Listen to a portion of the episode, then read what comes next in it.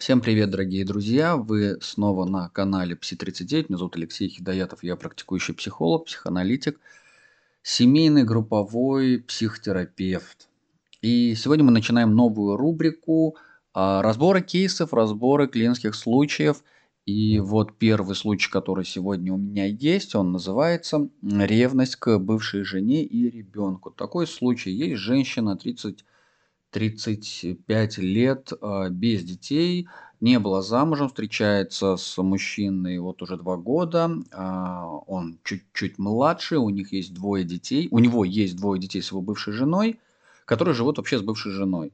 И, в общем, наша героиня, она боится, что этот мужчина ее бросит, вернется к бывшей жене, а, к детям и, в общем, ревнует, когда наступают у них эти встречи на первый взгляд очень мало информации, ну давайте попробуем разобраться с этим случаем, что не так. В первую очередь, конечно же, большой вопрос к этой самой нашей главной героине, а что у нее в вопросе с ее уверенностью, с ее женской уверенностью, с ее внутренней устойчивостью о том, что, ну, вообще-то он же уже и так с ней, а, чё бревновать и думать о том, что сейчас он куда-то уйдет, тем более вернется туда, откуда он уже ушел. Есть варианты. Первый вариант. Возможно, он дает ей повод так думать, э, заставляет ее ревновать, сознательно, несознательно, специально, не специально, не знаю.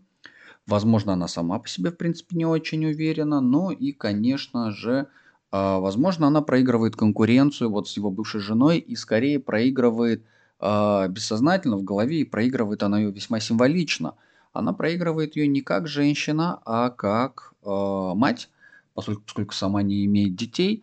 И возникает такая мысль у меня, такая гипотеза, что для многих женщин, ну вот чтобы было понятно, для многих женщин самореализация – это не только карьерная профессиональная самореализация, а э, вот там мужчина вырастил дом, построил сына, посадил дерево, я так шучу, а у женщин это стала женщиной, то есть перестала быть девушкой, девочка стала женщиной – вышла замуж, а, родила ребенка и там наладила карьеру, это уж как-то не самое ключевое.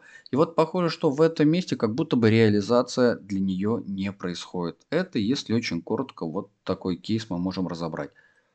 Более детально совершенно не хватает информации, чтобы этот случай как-то более детально разобрать. Я бы, конечно, рекомендовал э, час-два личной терапии только для нее. Если дело окажется, что дело не только в ней, то, конечно, час э, семейной терапии. Вот такая моя рекомендация. На этом все. Спасибо, дорогие друзья.